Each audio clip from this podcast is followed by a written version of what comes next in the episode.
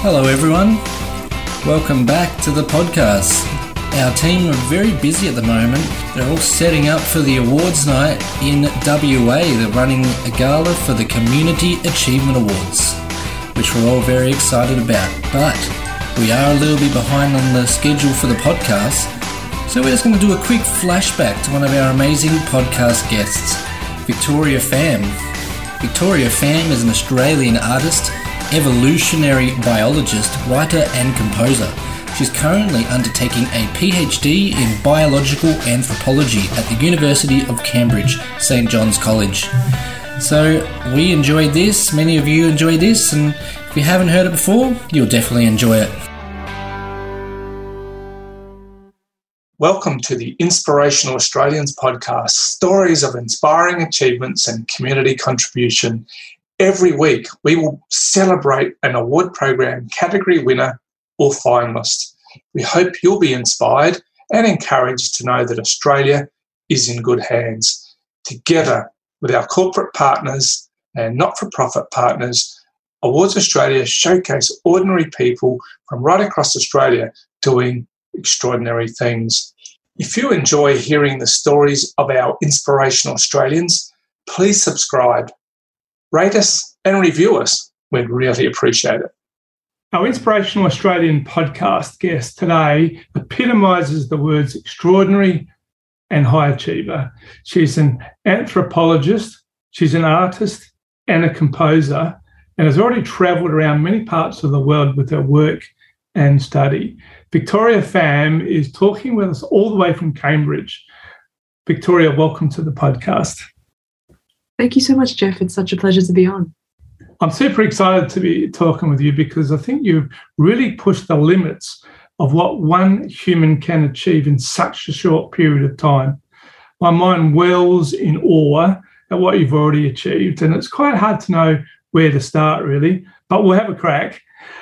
You're currently undertaking a PhD at the University of Cambridge in biological anthropology. I'm struggling to say that let alone imagine the complexity of what you're studying.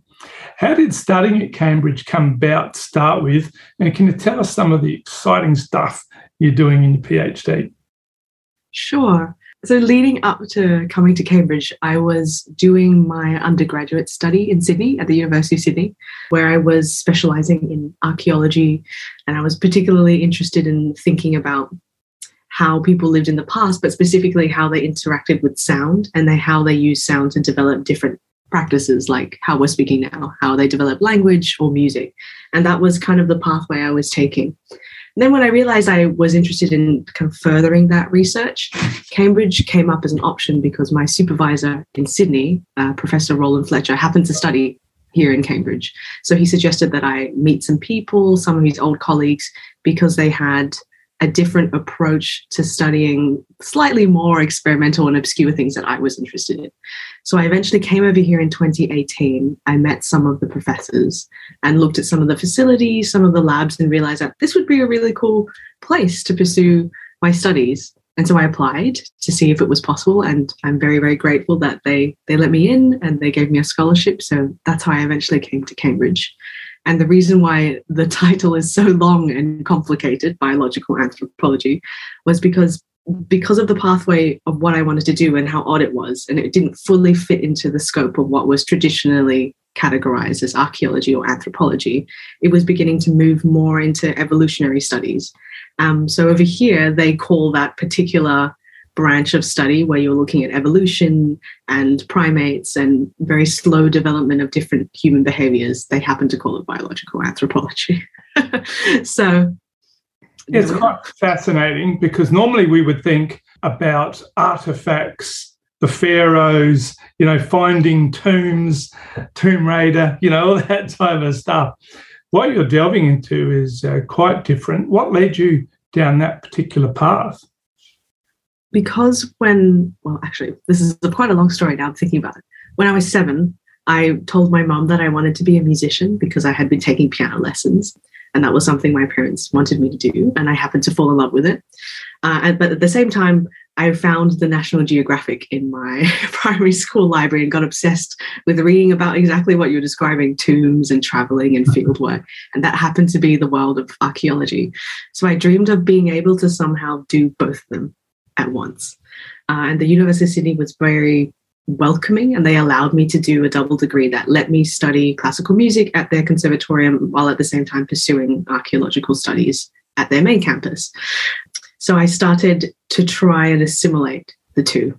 And that led me to looking at archaeoacoustics, um, which is looking at the sound practices and musical evolution through the realm of archaeology, which then led me to where I am now, which is furthering that study and looking at a very deeper understanding of communication systems in the natural world and in early human behavior. You can imagine that sound uh, forms the essence of communication. So it all makes sense. Not something that the average person would have thought about, as we said, but certainly makes a lot of sense. And I can understand how you've connected your two passions together. So that's um, that's terrific to know. You talked a little bit about, of course, the evolution of signaling communication uh, in terms of what you're studying. But is there something that's really excited you that you've found or that you've read or part of your studies that says to you, this is the real deal, this is the area that I want to particularly focus on in your PhD? Yeah, it's funny doing a PhD. I ended up being led down paths that I didn't imagine were possible. Uh, I suppose that's the joy of being able to dedicate three years purely to research. When I first started, I wanted to basically only look at human behavior and look at that kind of signaling and look at how how different uh, in instruments, very ancient instruments, were developed, how the brain was mapping and developing to allow us to speak in such complex and nuanced ways or express ourselves in a sonic way. And then the more and more reading I did, I realized, well, this could be expanded easily into other spheres of our natural world. So I started looking at chimpanzee behavior, seeing as they're our closest cousin, and seeing how they do particular behaviors like throwing rocks against trees to signal to, one another that they're in a certain location or they're going to move to the next location. They do bizarre things like drumming on the side of large buttress tree roots in order to signal to each other long distance, which is something that I actually didn't realize that animals had realized that that was a possibility for their signaling processes. And then to further this kind of rabbit hole I dug for myself, I started looking at plant life and thinking about how trees communicate to each other and how things that perhaps we feel we're less connected to because they don't have a, a mammal form speak to another so I ended up looking at mushroom signaling, which was not at all my plan, but I realized that they actually vibrate and they do various forms of chemical signaling to also coordinate their movement as a community, which is quite fascinating. Um, so the whole PhD coming out of this obscure archaeoacoustic realm has turned into me thinking about how can we look at research as a way to listen more deeply to one another, firstly, but also more deeply to the natural environment. And if it gives us a better understanding how the natural environment is connected to one another through signaling processes and through sound, perhaps we could think of ways to grow alongside nature, to build alongside nature in a way that's more harmonious rather than destructive. Yeah. Again, it's something else we don't often think about is how nature communicates with nature, a species communicates trees, mushrooms, whatever it might be. You know, I guess we're a little bit obsessed with ourselves, aren't we, as a, a race or as humans, and maybe even obnoxiously consider that uh, we're the only creatures that really communicate properly. So it's quite fascinating, and I imagine that would take a, a lot of research, a lot of work to get to the points that you're at, and of course, reading and uh, liaising with others in terms of what they've found as well. I wonder for those that are listening who may be considering the big move to London or to the UK, what your thoughts and recommendations would be. What do you think about the UK, and is it something that people should consider doing? I know this is a little bit off track, well, I would immediately say yes to anyone who's thinking of moving anywhere, actually, because uh, it, would be how do I phrase this properly? For me, it was a very, very different experience, just moving anywhere and living anywhere. And I've learnt something every single step of the way, like how to navigate basic things like buying your groceries in a different environment, going to the bank and setting up a bank account. Those very kind of seemingly boring things, but I thought that that challenge actually helped me grow and learn how to be a little bit more independent and to how to operate with more agency. So I would encourage anyone if they're thinking of moving anywhere, even if it's as far away as the UK or Europe, to to definitely jump at that chance if you have the chance and the means to do so. One thing I would warn anyone, especially an Aussie who's thinking of coming over to the UK, is that it rains a lot here. I know that's a stereotype about the UK, but it really does constantly drizzle. So if that's something you're not particularly keen on, just keep that in mind when you're in the UK. It really is grey most of the time. And that took me a while to, to adjust to as well. And it also took me a while to adjust to the fact that in winter, you don't really have that much sunlight. So the sun will come up around nine in the morning and disappear around 3.30, which was a bit of a challenge when that goes on for about three yeah. months. Yeah. you hear quite a lot of people say that it can be a little depressing because you don't get the sun that we are used to in Australia. Yes, there's something called seasonal affective disorder, which comes around during the winter, which I think a lot of European and uh, people who live here normally who have grown up here also are affected by. So there are ways around it. So, you know, taking your vitamin D tablets, and there are special lights you can buy in the UK that emulate natural light in the morning. So they they help keep your body in that rhythm and that natural cycle. So, how is COVID currently affecting the social and economic environment in the UK? Currently, it's the UK has taken quite a, I suppose, liberal uh, approach to COVID in that if you, for example, test positive now, you don't know, you no longer need to isolate. So okay. they've taken quite a, a drastic approach in comparison to a lot of the neighboring countries around this area. But during the actual the last two years where it was particularly uh, noticeable, I suppose COVID's effect on the UK is not dissimilar to many other countries in that it exposed a lot of the pre existent inequalities that exist here in terms of healthcare, education, and access. So, that I think that was a very sobering thing to, to witness, especially because when COVID was at its height in the UK, it happened to coincide with Brexit. So you could see all these interesting political tensions arising within the country itself, um, as well as within the country and its departure from the EU. So it was a very bizarre time to be living here um, and yeah. witnessing and experiencing all of that at once. Yeah, how did you cope? You know, being away from your family during lockdowns and so on. How did you go in the early stages? It wasn't too bad. I was very lucky because I already had a lot of technology available to me. So, in terms of contacting my mother, for example, who, who still lives in Sydney, we just made sure we stayed in contact every day, actually. And I, I've continued that. So, that's been the primary way that I've stayed in touch with my family. I do miss them dearly because it's yeah. it's completely different to not physically see them, which I hope to do at some point this year.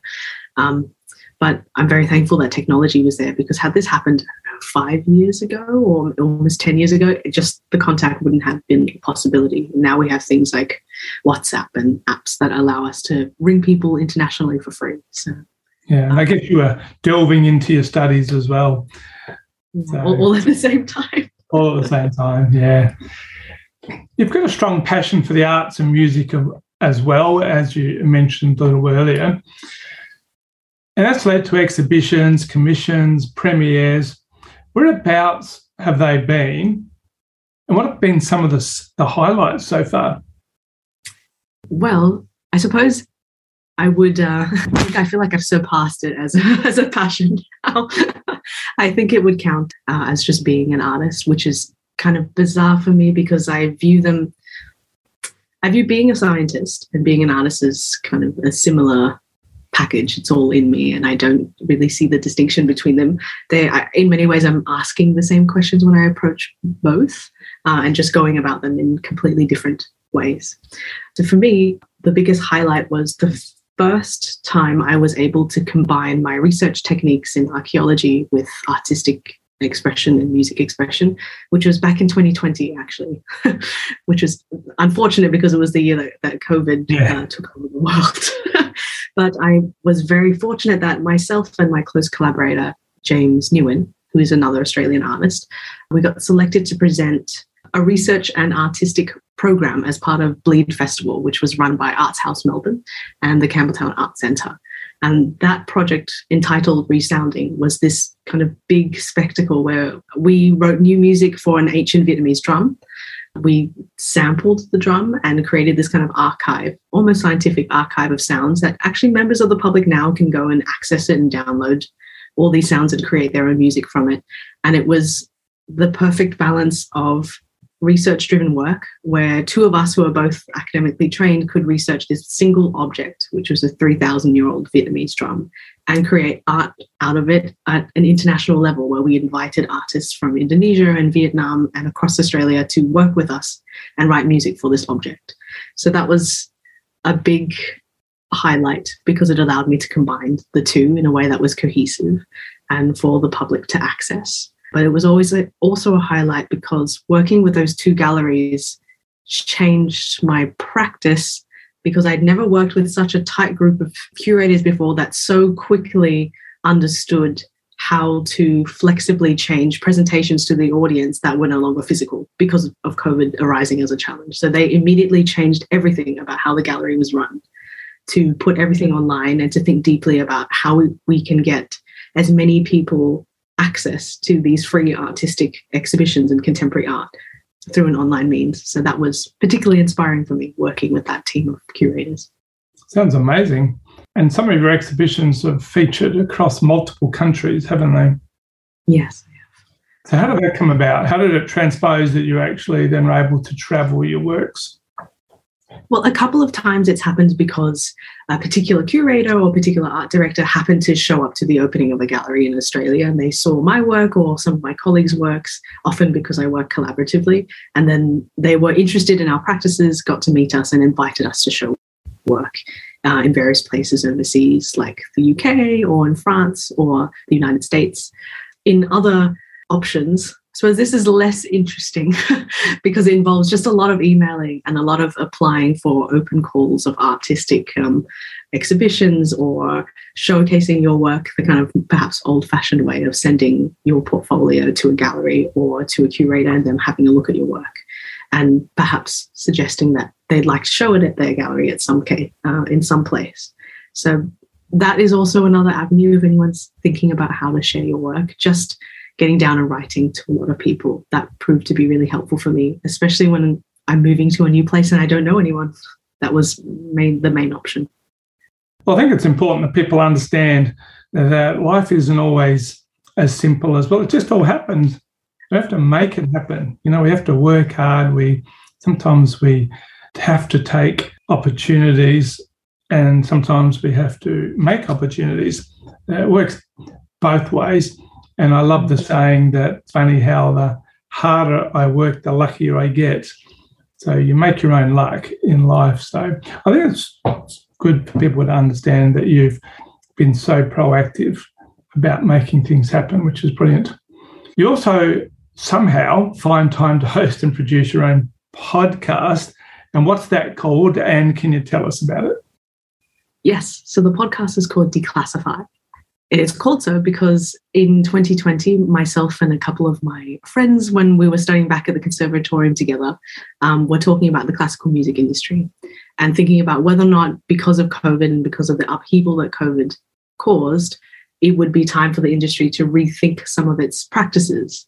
And classical music, uh, I, at least for me, I saw a lot of challenges because it's often painted as this kind of cultural heritage art form which is fine because I quite like listening to music from the Baroque period and before then. However, it involves the training of so many hundreds of living performing artists to make it happen who also are interested in furthering that art form by producing new works and working with local artists and in many institutions there's less scope for that kind of new making of music in the classical sense um, so the podcast is called declassified because i wanted to make some sort of resource for anyone who is interested in being active in the classical music industry or changing the way it's represented or run to listen to other people who have opinions about that people who have changed classical music in their respective fields, people who have started up their own conservatoriums, or anyone eh, like a composer Carl Vine or um, various speakers from the ABC Classic FM who very kindly volunteered to be on the podcast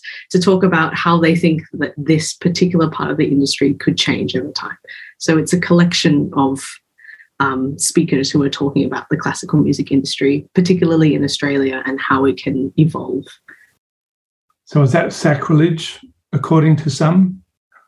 Yes. I think so. I think a lot of people want it to to stay this pedestal of um, pure, beautiful music, which in many ways it is.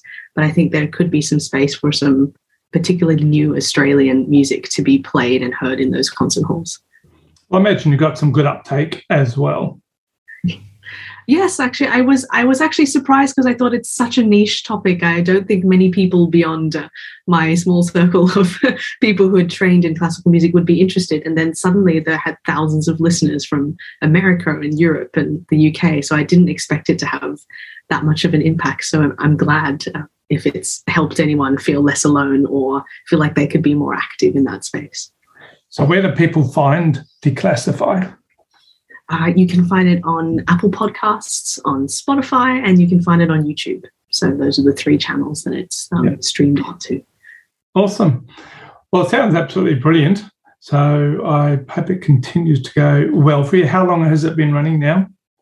Uh, two years, yes. And how long, how often do you? Oh, how often it happens? About once a month, I would say. And I've divided it into two seasons, and the second season is just about to end. So. Cool. Stay tuned for season three. Yes, thank you. Do you see yourself ever returning to Australia or is Europe home now? Oh, that's a good question. yes, I would see myself returning to Sydney. I think Sydney will always be my home because my family's there um, and my partner's family's there and I miss the sun, particularly in winter over here in Europe. So I think in the long term, yes, Australia will always be home.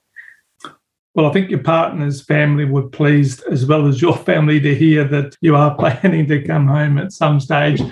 So yes. we're very happy to know that. Your art has been performed and it's been exhibited and commissioned across Australia, the States, the UK, of course, in France. Can you tell us a little bit more in depth about some of your, your other work? You've talked about some already. And what inspires you to achieve certain things and so much? Well, similar to the, the scientific research side of me, most of my artwork or my art practice is about sound. Um, and that's probably because I trained first as a musician.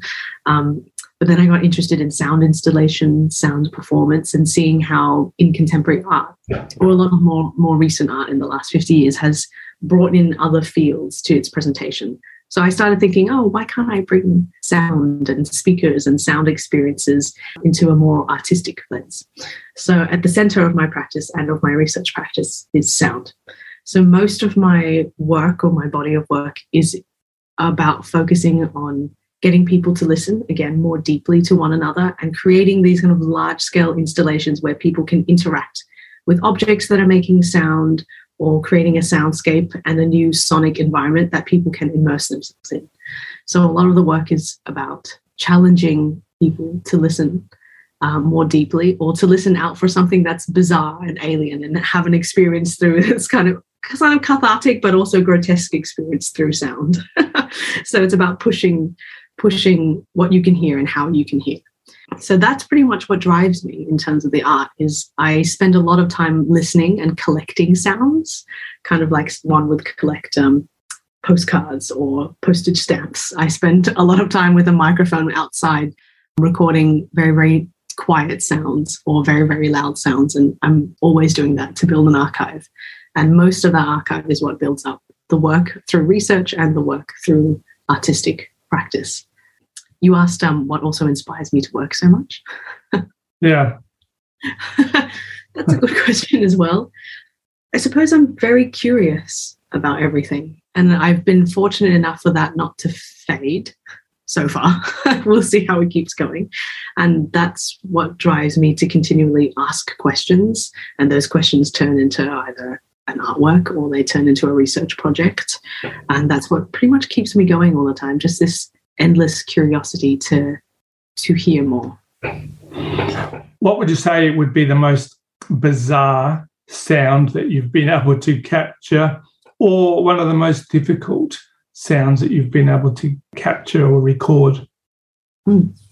I have the same answer for both of them, really. And it's really, really quiet sounds that I find are really challenging to capture, especially when you're outside and there's ex- incidental noise like people speaking or wind blowing. I always want to try and capture the sound of plants growing, which is almost impossible because they're so slow in the way that they move, the way that they evolve uh, through the dirt. So I found ways to do that. And you need a specific kind of electronic node. You can stick it into the dirt and it will pick up vibrations, which are then translated into sound. So that's proven to be both difficult, but also it's produced a surprisingly loud sound when you listen to it through speakers. It's almost like the plants are speaking. So that's been both bizarre and difficult. Is that over a period of time that that yes. recorded? And what period of time would it take to capture that um, that sound?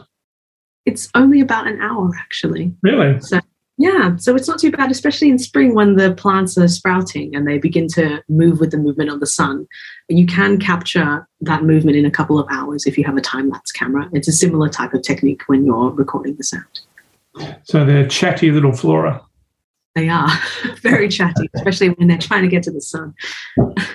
well, that, yes, very true. So only during certain times of the day, clearly in the UK, or certain seasons when the sun's out, according to what you said earlier. But no, in all seriousness, it's absolutely fascinating to be able to do what you do and to put some perspective to it as well. So, congratulations. You've featured as a lead artist in several festivals, including Vivid Bleed and Tina, and you're soon to be at Antidote 2022. Can you tell us about, I guess, your musical interests? And, and you started in piano, as you said. So, what have you been doing in some of these festivals? Can you tell us a little bit more about that? Yes. So, quite a number of these festivals meant that I had to write some kind of music. I started out first, as you mentioned, in piano, and then I moved on to being interested in writing music, so composing. And that's eventually what I uh, studied at the Sydney Conservatorium was composition. And in that particular course, you had uh, more traditional composition and that you were working directly with musicians who were studying their instrument and working with them to create new works.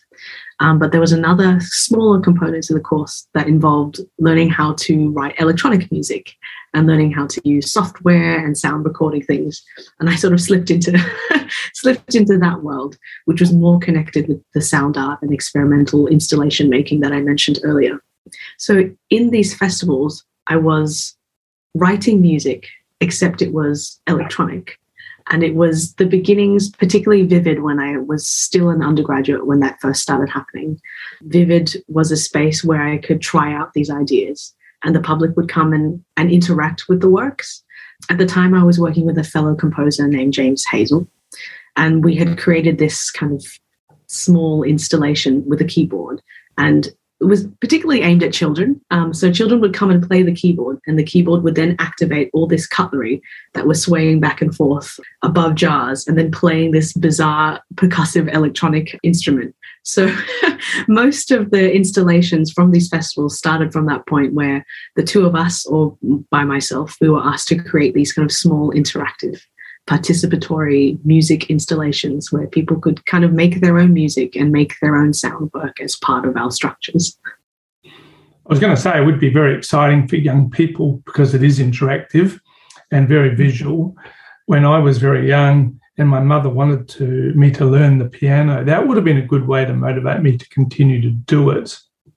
Oh yeah, that's true. That actually never occurred to me that perhaps one of those kids would go, "I would love to play the keyboard now."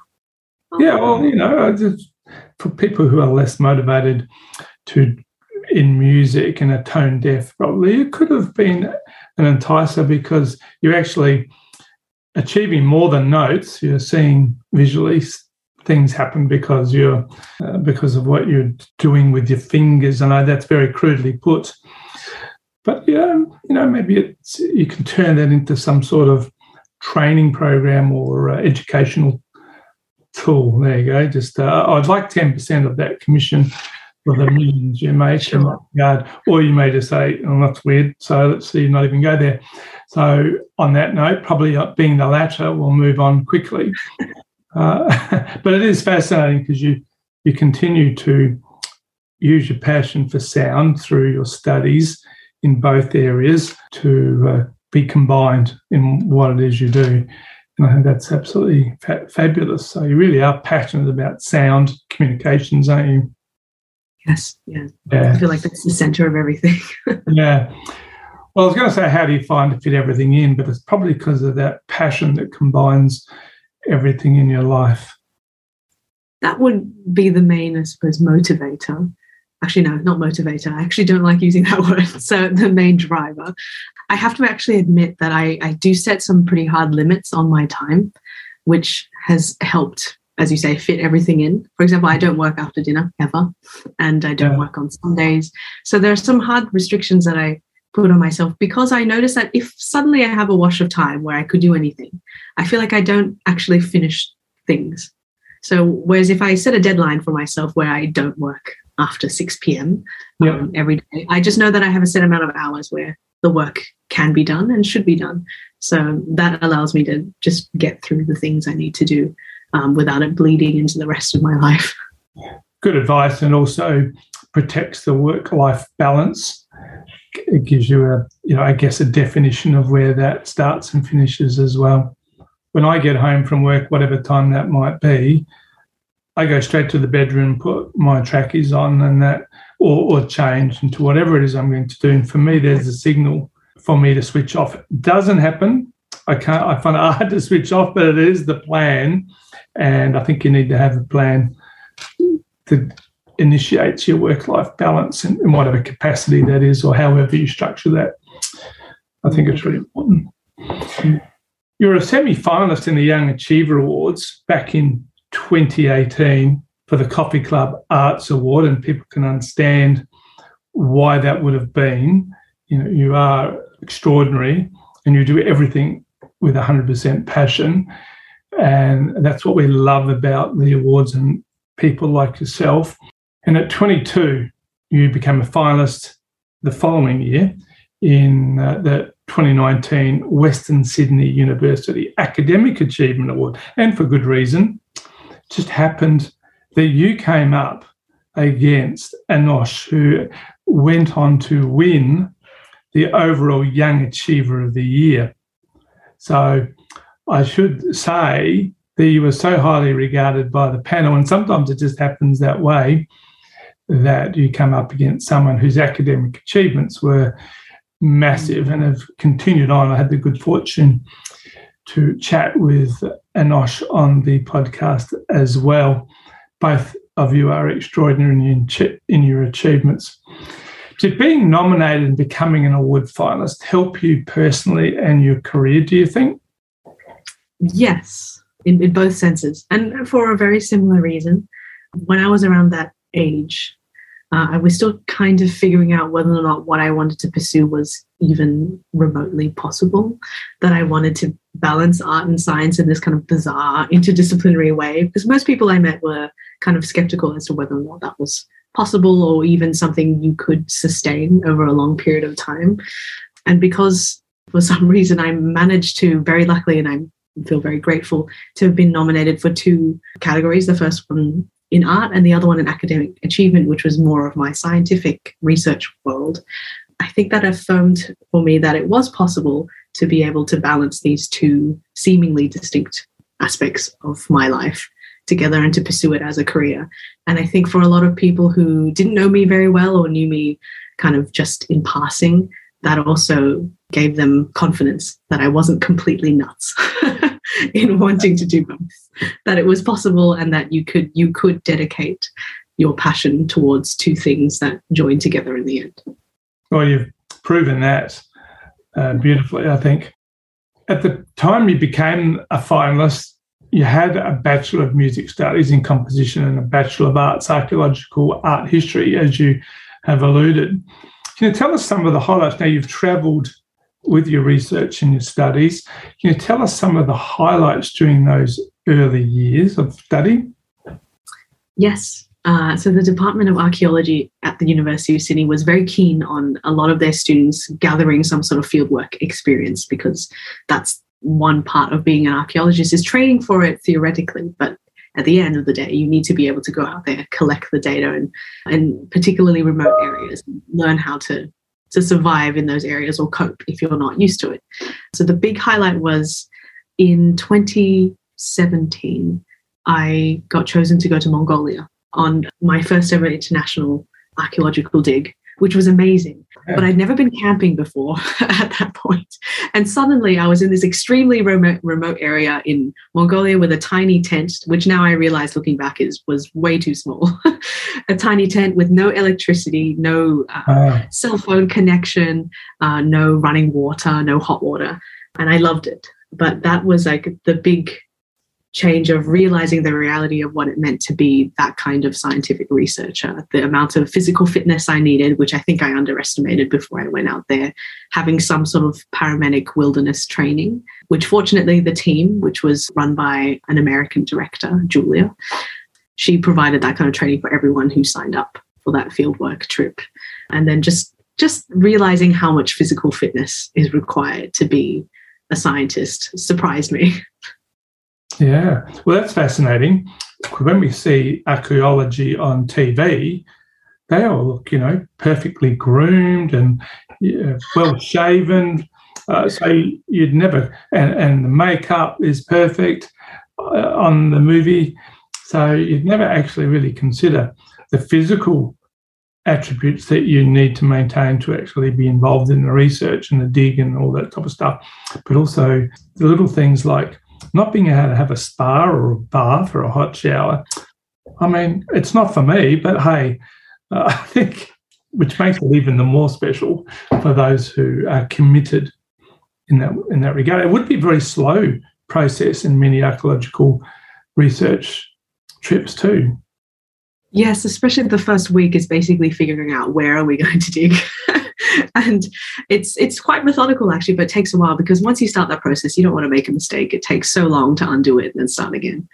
Yeah, absolutely fascinating. What do you do in your spare time? Do you have any? I mean, after six and on Sundays? yes. Um, well, if it's light outside and not raining, I quite enjoy going on quite long walks.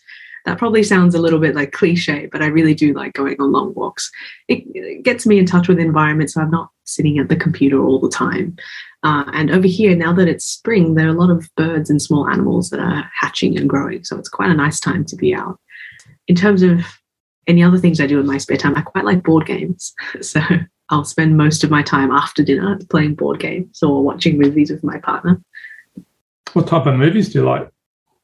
Ooh, I quite like fantasy. I'm a big fan of Lord of the Rings. Oh, so if there's any opportunity to rewatch those films, I'll do that. Perfect. Well, have you uh, had much chance to travel? I know COVID would have impacted, but have you had much tr- chance to travel around Europe whilst since you've been in the UK? Um, it's been mainly little bits and pieces around the UK, just because that's a little bit easier. Um, but recently, in the last two months, they've relaxed a little bit how to get in and out of Europe, especially now that Brexit has occurred.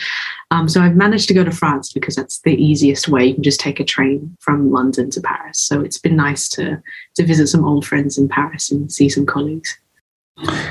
Being from Australia, you know only too well that bits and pieces, like just travelling across to France, is beyond our understanding if you haven't travelled to Europe on holidays or whatever it is, uh, when you have to fly four hours to go to Perth or Darwin from Melbourne or Sydney. So, yeah, yeah it's just to travel by train across to France sounds a very uh, exciting, but we've got friends who live in the UK and they're here, there, and everywhere all the time, probably prior COVID and Brexit. But uh, yeah, at least, well, hopefully you'll be able to get more opportunity to do that over the coming time. Yeah, I hope so. I mean, it does surprise me too every time I think about how close everything is yeah. over here. Yeah. how long do you have left on your studies? I'm exactly halfway through, so I have another 18 months left PhD. So, um, how do you stay? Yes. how do you stay motivated to uh, continue that level of excellence? I think I mentioned this before that I don't like the word motivated, so I should probably explain. That's why I threw it in deliberately. No, not really. well, I should probably explain why. I think it's I actually get asked that relatively regularly, and I never really know how to respond. And I realized after seeing your question and having a proper think about it, finally, which was probably overdue, was that I don't think of it as being motivated because being motivated sounds like it's something I need to I need to acquire the motivation in order to do something. So I have a pretty boring response to this, which is rather than motivation, I think of it as discipline because then I don't have to push myself in order to start something. If I have the habit in place of doing the work from this to this time, and I'm quite flexible with that schedule of in terms of what happens when. Um, but if I know that I'm going to do this kind of work today, and then tomorrow I'll do this other kind of work, and it all feeds into some sort of connection with whatever result I want at the end, whether that's a research paper or some sort of presentation for the public, then I have the time set aside every weekly to to achieve those things without having to push myself to be motivated. I just know that I have the discipline of having some sort of routine where that happens. I think that's a good answer. In fact, I think people who coped best with COVID or any change are those that were disciplined about their process. In other words, working from home, they didn't change their process, their daily routine. Uh, and for me, I found it quite easy, and I find it easy to work from home because I follow exactly the same routine as I would if I was heading to work. I get up at the same time, follow the same routine that I would get ready for work, and uh, start work in the same. Might be a little bit earlier because I don't have to travel, mm. uh, and often my wife would get home from the office when we're not in lockdown here in Australia and I would think, oh, wow, she's home early. But I look at my uh, at the time and I think, oh my goodness, it's six o'clock, and I just don't realize I just get into that disciplined, not motivated, the discipline routine or the process. So I think you're right, and that's a really good lesson for every one of our listeners to be disciplined in your routine. And part of your your work-life balance is the discipline in finishing you know around a certain time each day then you work hard knowing that you're going to finish at this particular time so i like that a lot it's really good advice thank you what's something that we might not know about you I feel like I already exposed my obsession with with the Lord of the Rings, so I have to think of something else. Let me think. Um, oh, I quite like building things. I'm not very good at it at all, but I, I realized um, the other day that uh, when you're doing research, it kind of never ends. The work kind of keeps going, or you'll find another thing to edit thing to read. Uh, so in the meantime, it's just the satisfaction of being able to finish a task. So, for example, I'm not very good at painting, and I'm not very good at sculpting or anything like that. So I've been doing that recently because even if it's hideous, which most of the time it is, I managed to finish it. That's good. And do you, do you follow a disciplined approach that it's got to be done within a certain period of time, or that doesn't work for, for social activity? Not so much for for the painting or the sculpting. That's fun. I mean, yes. I shouldn't say that because I know your work and your passions are all fun, and that's the beauty of why it works for you too.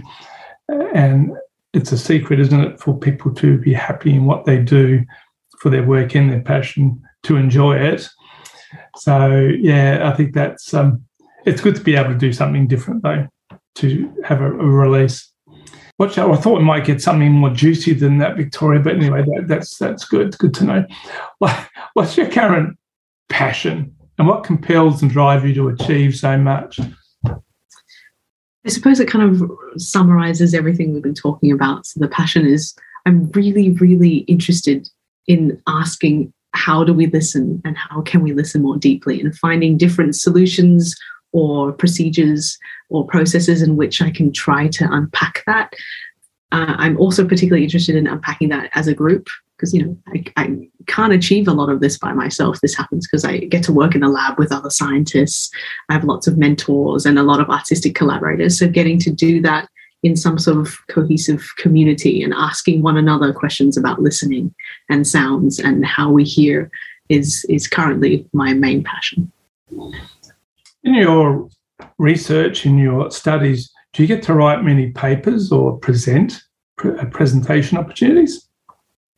Yes, so embedded in in the postgraduate degree, which I think is the same in most places, you you have the expectation that you will present your research to the department or to uh, any relevant department during your time here. So I've been lucky enough to do it a few times.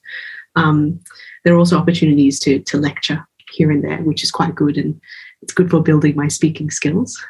In terms of writing papers, it's recommended that you write a few um, when you're studying. Although I should say to anyone who isn't studying a postgraduate degree, you can you can still write a paper. Like that's still also an option to you. You don't necessarily need to be a postgraduate student or someone with a PhD to publish. I know it seems that way from the outside sometimes, but it's not at all. Good to know. So, what's next for Victoria Pham? Well, hopefully, finishing this PhD is uh, the the key priority over the next two years later this year, I'll be coming back to Australia for the first time since the end of 2019, I think. So I'm very excited to see my family. Um, but I also have a few exhibitions in, in Melbourne that are opening up in September. So I'll be working towards those uh, while I'm in Australia later this year. Well, I have to come and uh, attend being in Melbourne. I have to so please let me know when they're on and where, and I'll have to come and have a look. Of course, I'll definitely invite you. Yeah, I'll, I'll probably have no idea what it is, but I'm going to be interested uh, sincerely, and I can't wait. Oh, wonderful! I look forward to seeing you in person there. Yeah, yeah, absolutely. Well, we're going to a a knitting exhibition, a crochet exhibition in July, because someone my wife knows is a a very very good one of Australia's best crocheters, evidently. So I'm sure if I can go to a crochet exhibition, yours will be super amazing. But don't tell my wife I said that about the crochet exhibition. to all those crocheters, it's awesome. I'm just not quite clear on how that turns into an exhibition. But in all seriousness, I think, think that will be amazing. And there's some extraordinary works in all forms of uh, art for art, art styles. So I'm really looking forward to it. And please, please don't forget me. Of course not. Terrific. What do you reckon the world needs more of right now? I feel like I'm hammering this in, but I feel like the world needs to listen more deeply um, to the natural world. Uh, especially, I suppose, I suppose it's quite topical in Australia, considering what's happened to the east coast in the last three years, um, from fires to to rain. To listen to our earth more deeply, uh, and to listen to one another more deeply. If, if COVID has taught us anything, um, perhaps we could pay a bit more attention to the people and the communities around us. Yeah, definitely. I think all too often we listen to respond rather than listen to hear. Yes. So yeah, I, yeah, I think you're you're right. Is there one piece of inspiring advice that you'd like to leave with our listeners? I suppose I've already mentioned collaborating as a way a, way to work, um, so I won't touch on that again. So, following from the listening deeply, I suppose another thing to consider is to listen to oneself deeply. If anyone's interested in, you know, evolving or developing in a certain way, um, one thing I tend to do is sounds very cliche, but to keep a journal. Um, less so well i have several. So one that's dedicated to research one that's dedicated to art practice and then one that's just for me. And that's been a useful technique to just not keep me on track because i don't like to think of it that way but just to keep me in touch with what's happening my thought processes and things like that and also other people's thought process. So i make sure that i put it down somewhere and that i can close it and put it away because it stops me from overthinking in times where I shouldn't be working. And it also keeps me uh, paying attention to the world around me and to the people and the communities around me, either my research team or, or my various collaborators as well as myself. So I would, that's my one piece of advice is to find a way uh, to write down your thoughts Yeah. and keep that with you. I think that's great advice. How important is it to reflect back on it? Is it the writing and the thinking as you're writing, or is reflecting back really critical as well? Both, yes. So, because while I'm writing, I suppose you are reflecting on what's happened in the day or the week beforehand, particularly in the personal journal. But then, for example, if I'm going through research and I can't remember how I got to something, or I can't remember what random tangent I had at 2 a.m., being able to open that book and reflect on how I got to that point has also been very useful for me. Uh, and thinking about the processes in which you think and work. Yeah. Where can our listeners connect with you online? So it, occurs to me that I don't have the world's biggest online presence. I do have a website. um, I can send you the link to that. But my only kind of social media outlet is actually through Instagram. So you can follow me there, I suppose. Follow uh, Victoria Pham on Instagram. Uh, Victoria and then the letter A and then V, Pham. Victoria AV Pham. What about LinkedIn? Yeah, I don't actually, I used to have a LinkedIn. And then it occurred to me because of the way I was working and it was kind of awkwardly international and I was moving so much, particularly after my undergraduate degree, um, that it didn't help me as much as I, I think if I had stayed in Australia longer, that would have been a more useful resource. But I, I no longer have a LinkedIn. Well, it, uh, Instagram it is then. And of course, your uh, website. What, what's that? Which is www.victoriaavpham.com. Same as Instagram. Fantastic. And this will be all in the show notes that Annette will put together as well. Highly recommend people. I had a look at your website. It's awesome and very contemporary. I think it's great. And if anybody would like to find out a, a bit more about Victoria and her works, then that's a good place to start. Victoria, it's been such a pleasure spending time with you today. You really are inspirational. I find what you're doing is fascinating. I find you extraordinary. You are an amazing achiever, a role model for so for everybody. I thank you so much for your time today. I know it's early in the morning over in London or in Cambridge, so I do uh, I do appreciate you making the time to uh, to speak with us today. I was going to say the same thing to you. Thank you so much for making the time to speak to me. Uh, and I really appreciate the, the interesting questions that you've prepared and, and getting to speak with you this morning as well. It's been really moving. Thank you. Thank you so much. If anyone would like the links to today's chat with Victoria, head to awardsaustralia.com forward slash podcast. Until next week, stay safe and remember, be kind and you will be the difference. Thank you, Victoria. I really appreciate your time. Uh, you're just really amazing. I'm, you know, just absolutely overwhelmed with your ability. Uh, the you're just a really wonderful human too. So, congratulations and thank you. No, thank you so much. You've been so kind to me. I didn't know what to say. We've been very, very complimentary. Please uh, also make sure you nominate again when you get back. Oh yes. Yeah, because I, I think know, some people in mind. yeah, what what you're doing is extraordinary, and you're really paving the way. So good on you, and well done. Thank you so much, Jeff. It's been a pleasure speaking with you. And sorry about the initial hiccups with my lack of uh, technology experience. Oh, not at all. I mean, it happens when I'm recording the podcast too. Sometimes Zoom just crashes. Well, yeah, I- my laptop. I've got a microphone, and then that didn't work last time, and then this time it's oh no. just from my laptop uh, audio. Anyway, I'm just trying to work out how to get out of this. I can't get my mouse, as Annette couldn't find my mouse onto this other screen. But anyway, I'll work it out. Thank you so much. You have a great day. You have a lovely evening and say hello to Annette for me. Yeah, I will. Take care. Thank you. See you, Victoria. Bye. I hope you enjoyed today's interview as much as I have. We would love you to subscribe to our podcast so that you won't miss an episode. Join us each week as we talk with ordinary Australians achieving extraordinary things. Did you know that Awards Australia is a family owned business that proudly makes a difference in the lives of those that make a difference for others? And we thank our corporate and not for profit partners for making our award programs possible. Do you know someone that's making a difference? Or maybe your business might like to sponsor an award. Contact us through our Instagram page, inspirational.australians, or head to our website, awardsaustralia.com. It would be great if you could share this episode with your network because who doesn't like a good news story?